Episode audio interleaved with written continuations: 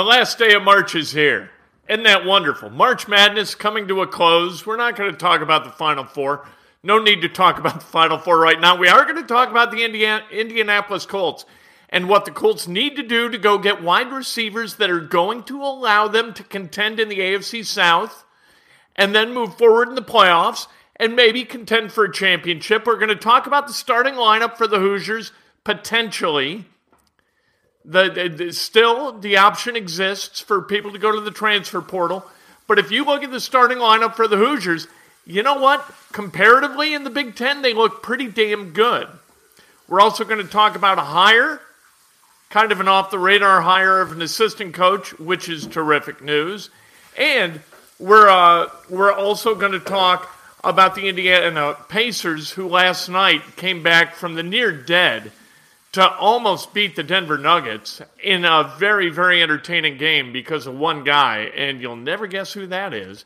Uh, this is Breakfast with Kent for Thursday, March 31st, 2022. March is almost gone. That means April. That means spring. Let's go. Let's get warm. It was warm yesterday. It's going to get rainy and cold today. I don't like it. We're brought to you by the great people at Johnson's Plumbing. You got plumbing problems? They got plumbing solutions. It's a perfect marriage. Give them a call 765 610 8809. Hit subscribe, ring the bell, punch the like button. Let's go. Let's talk about sports. Look, if you want wide receivers, here's how you go get them. It's not through free agency, and I'll tell you why. According to Spotrac, that's where you check like cap numbers and stuff like that, and who is valuable and who really isn't we can talk about the top 10 wide receivers available in free agency. And then we can talk about the draft and who is able to be selected in 2019 and 2020. Really, we don't know about the 21 guys yet, right? They played one year. So let's talk about 19 and 20, second rounders taken around 42 and south. Who are they? And uh, what did teams get out of them? as opposed to what you would get via free agency and wide receiver, okay? Uh, Julio Jones as a wide receiver, man, is he famous, right?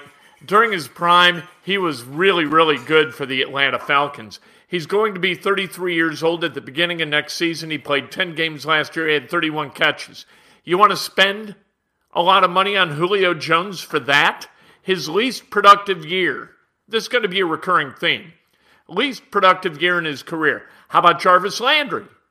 Jarvis Landry is going to be 29. He played 12 games last year, 52 catches, his least productive year. How about Will Fuller? 28 years old when the season starts. He played two games, four catches, his least productive year. T.Y. Hilton, hey, there's a familiar name. This free agent class at this point is so bereft of productivity, T.Y. Hilton is the fourth most valuable wide receiver on the list. We love T.Y. Hilton, but T.Y. Hilton 10 years ago is not the T.Y. Hilton of today. T.Y. Hilton, a rookie 10 years ago, a third round draft pick, that's what you can get in the third round. That is what we're going to wind up talking about in just a minute, all right? T.Y. Hilton, 10 games, 23 catches, his least productive year.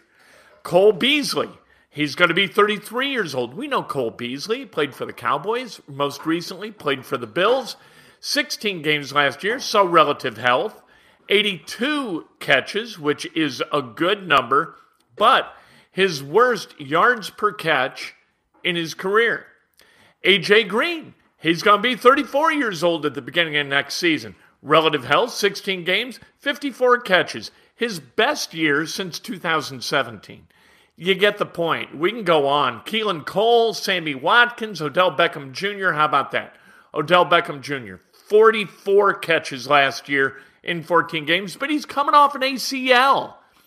Hasn't had an entirely healthy season, but one, since 2016. Marquise Goodwin, 31 years old, 14 games last year, 20 catches. My God.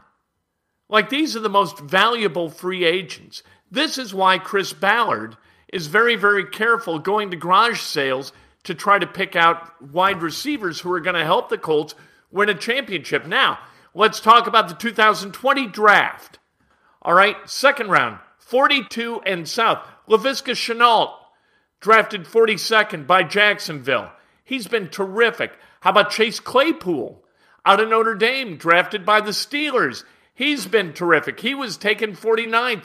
Van Jefferson, he filled in quite nicely when Robert Woods got hurt for the Rams, right? He was terrific. He was an upgrade for the Rams. He was taken 57th. 2019, boy, oh boy, is this a regrettable pick? Like you go back to 2019 and you're scratching your head because the wide receiver position would be fine and dandy for the Indianapolis Colts if in 2019 they had prioritized wide receiver over what they did take and they took the wrong wide receiver in 2019. 2019, the Colts took Rocky Ya-Sin, number 34. At 36, Deebo Samuel. Yeah! That gives you cold chills, doesn't it? That is the kind of mistake that gets your ass fired if you're a general manager. Uh, A.J. Brown, number 51, taken by the Titans. Uh, Mecole Hardman, 56, taken by the Chiefs.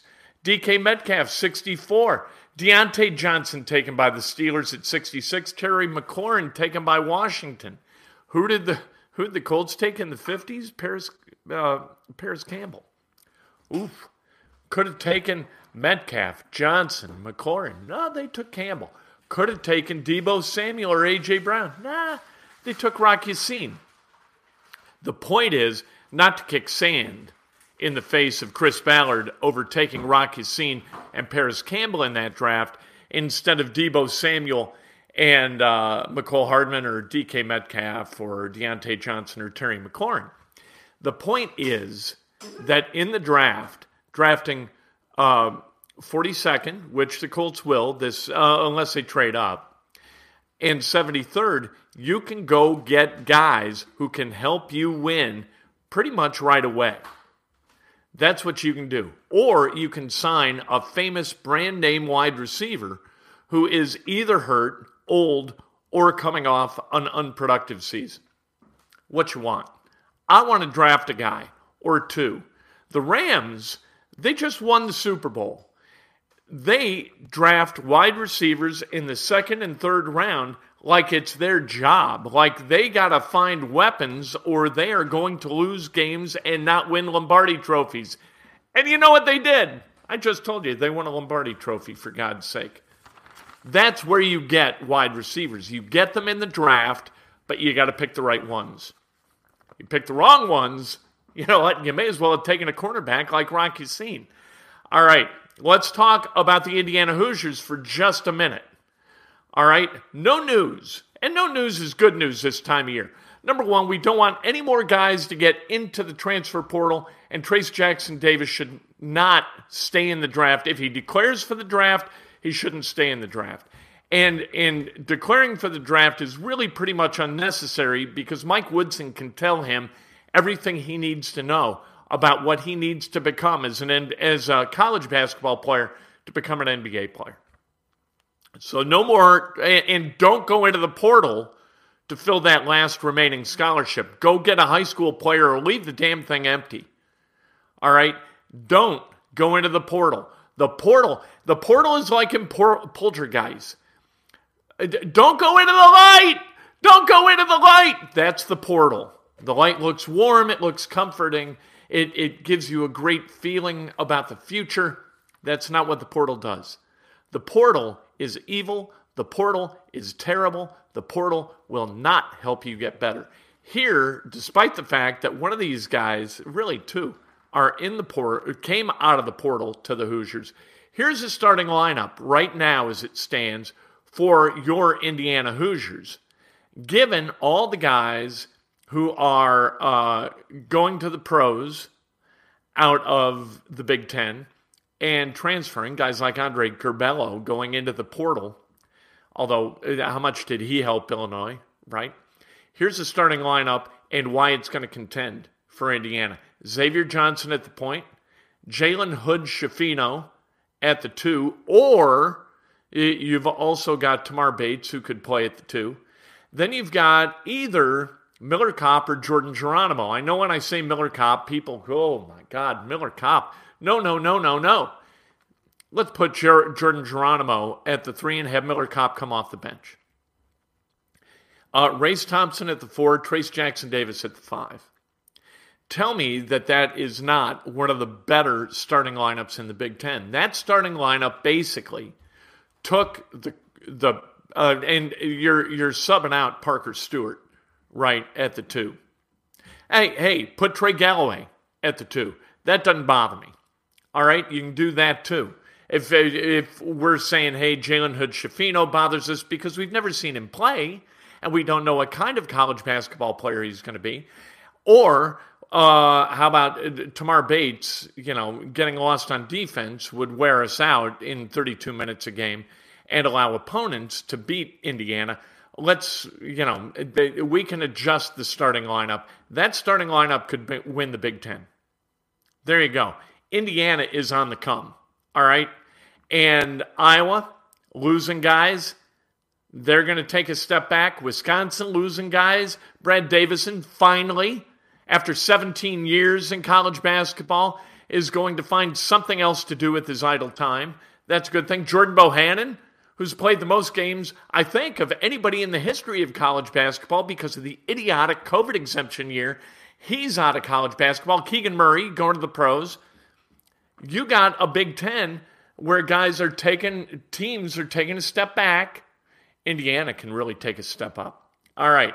Uh, Butler rumors yesterday proved to be unfounded. There was not a team meeting at 3 o'clock yesterday. There was not an announcement about the disposition of LaVall Jordan, and hopefully there isn't one. LaVall Jordan is a good coach. Stick with LaVall Jordan. Butler does things right about as much as any college basketball program and athletic department in all of college basketball, yeah. And the Big East, certainly. Not a great year in the Big East, 6 and 14, but LaVall Jordan is a really good coach, and Barry Collier is not an impatient man. Hopefully, Butler holds on to both Barry Collier and LaVall Jordan.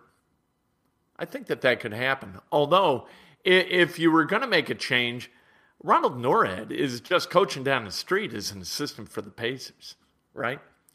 Um, Illinois State hired Andrew Dakich as an assistant coach. Great hire by Illinois State.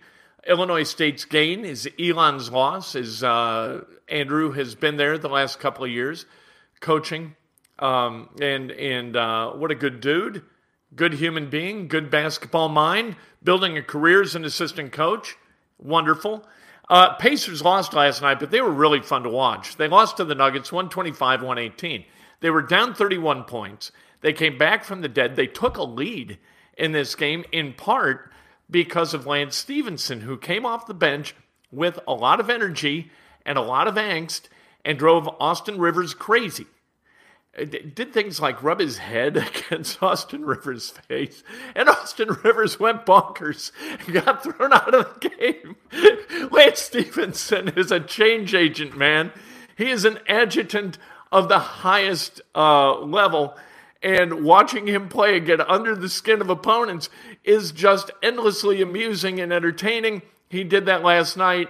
And for all the people who went to Gainbridge Fieldhouse last night to watch the Pacers in a game that, you know what, started out, they were down 43 15 at the end of the first quarter. To watch that game, I continued to watch. I felt like an idiot. Down 28 at the end of the first quarter. I was like, the hell with it. I'm in you know what? What else am I going to do with my time? I watched, and I was really, really happy I did. If the Pacers hadn't gone stone cold in the fourth quarter, they win this game against a good Western Conference team because Lance went haywire and caused others to follow him off the cliff. He is just wonderful to watch. He uh, emotionally, he is such an adjutant. Wonderful guy. I love Lance Stephenson. Fantastic. Uh, let's celebrate some birthdays, shall we, on this Thursday in central Indiana. Uh, Tom Welch, great Tom Welch, financial advisor to the Stars, celebrating a birthday. Jason Flainer, happy birthday out there in Vegas, living at the craps table. Uh, probably there as we speak. It's what? It's uh, 5.15 in the morning there. Uh, Bob Kern, Tina Hoover, David Keene, Greg Larson, Zachary Cole, Mike Downs, Joe Mercer, Brad Berry, and Danny Yost celebrating birthdays. If today's your birthday, you celebrate like hell. If it's not your birthday, you celebrate somebody else. That is best done with an honest and specific compliment. This afternoon, about 3.30, 4 o'clock, we're talking sports, baby, inside Indiana Sports Now. You want to know when we go live? Ring the bell, you'll get an alert. Subscribe, hit the like button. Let's go. Let's have a great day. What do you think?